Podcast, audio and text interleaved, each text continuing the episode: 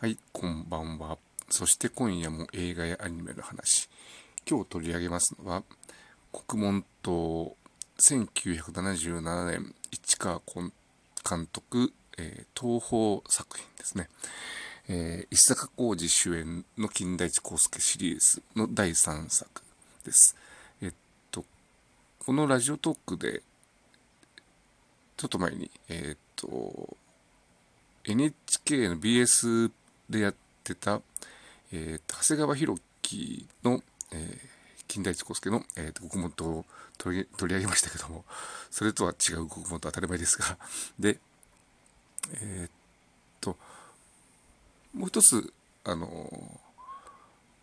10分雄三というポッドキャストをやってまして、そこで、あの、毎回ゲストで、えー、出演して見える、ここと雄三さんが、月一虎さんというコーナーをやってまして、まあ、毎月1本ずつ、寅さん、男はつらいよを紹介していて、6月が、えー、第22作、だからもう2年近くやってるんですが、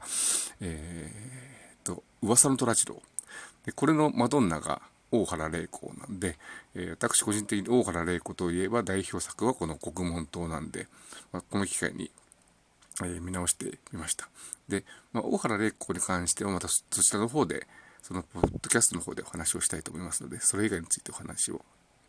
します。で、えー、全体的にネタバレになると思いますので、えー、国門島の話を知らないとか、あと、国門島は知ってるけども、この、えー、市川崑監督の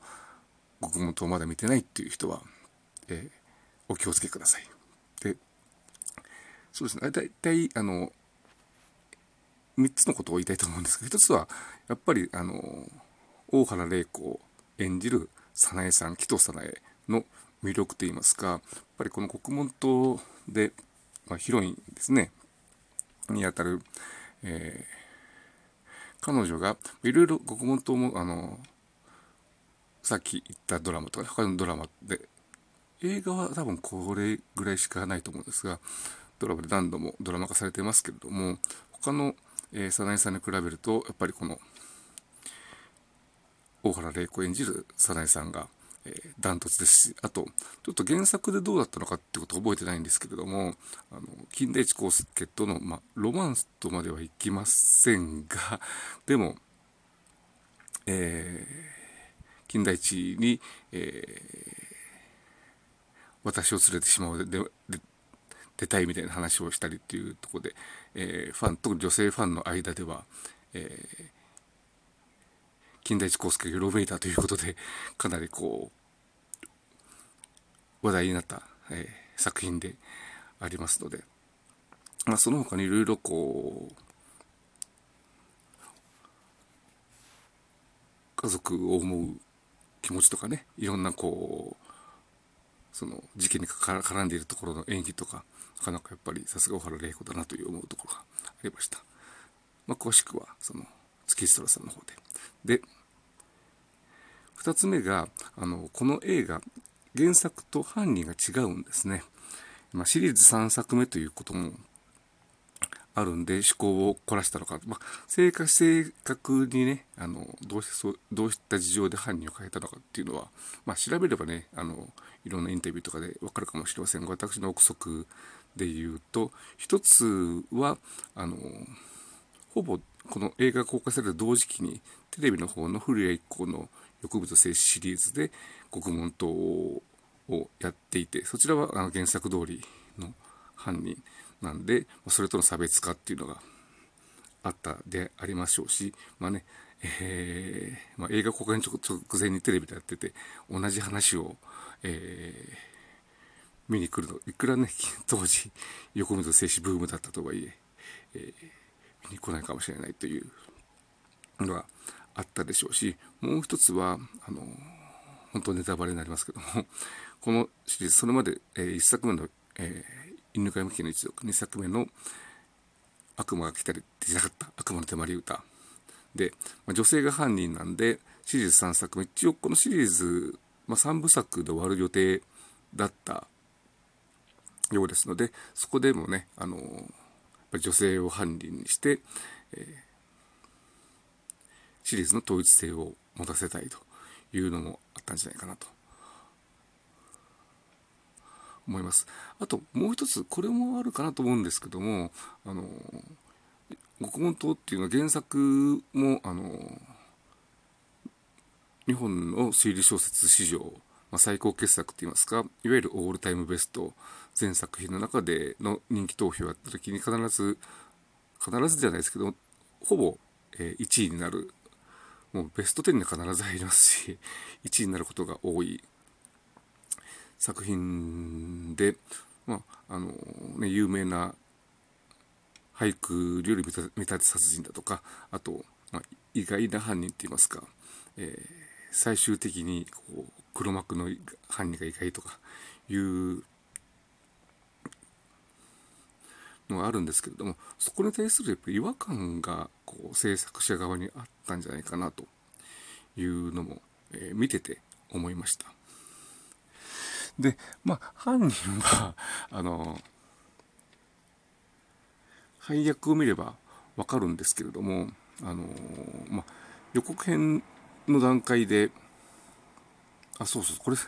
先にこれ言ってかないいけなかったこれはあの Amazon プライムビデオでは見れませんので見放題じゃなくて有料なんでまあ有料有料でも予告編を見れますので予告編は見てほしいと思うんですが 予告編で、えー、原作者の久本誠史が出てきて、えー、私も犯人知らないんですよというふうに白々しく言うというのが一つの、えー、まあ、宣伝文句としてあってでただね配役を見るとで一応犯人女性だ美しい女性だということが、えー、市川崑監督のコメントで出てきて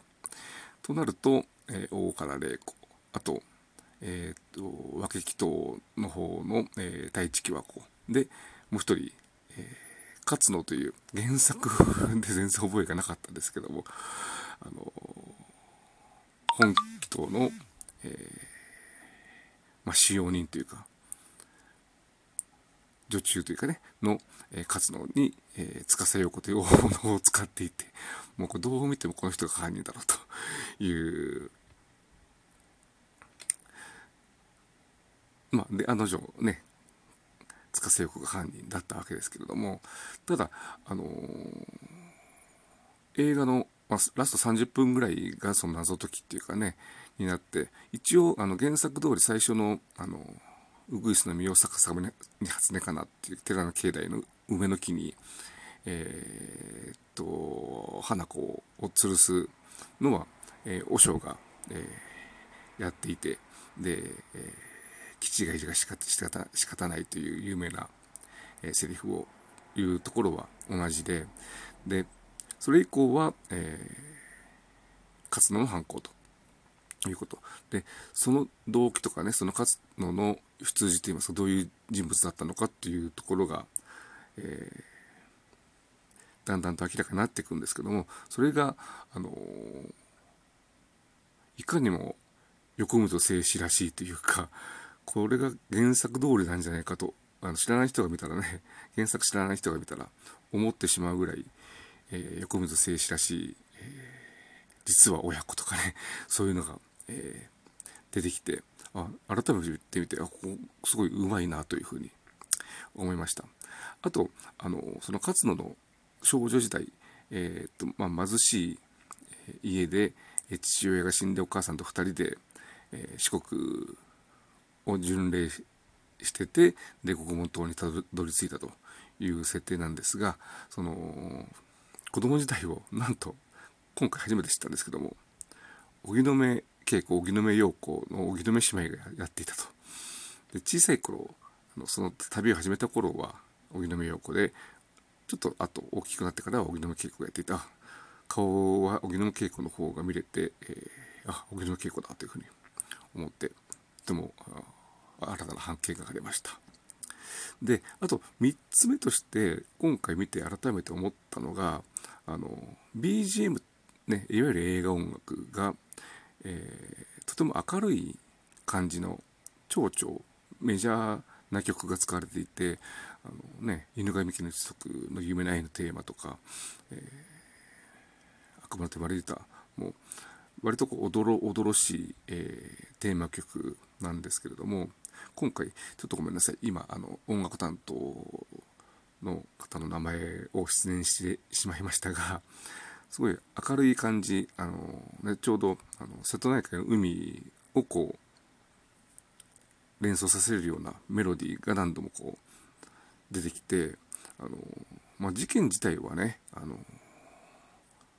若い娘が何も殺されるっていうのとあと、まあ、戦争の陰というか、えー、出世していた2人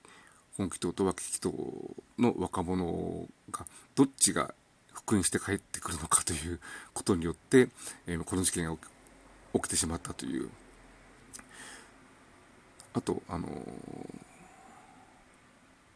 封建的な社会っていうか、えー、大きな身元の本気党家のこう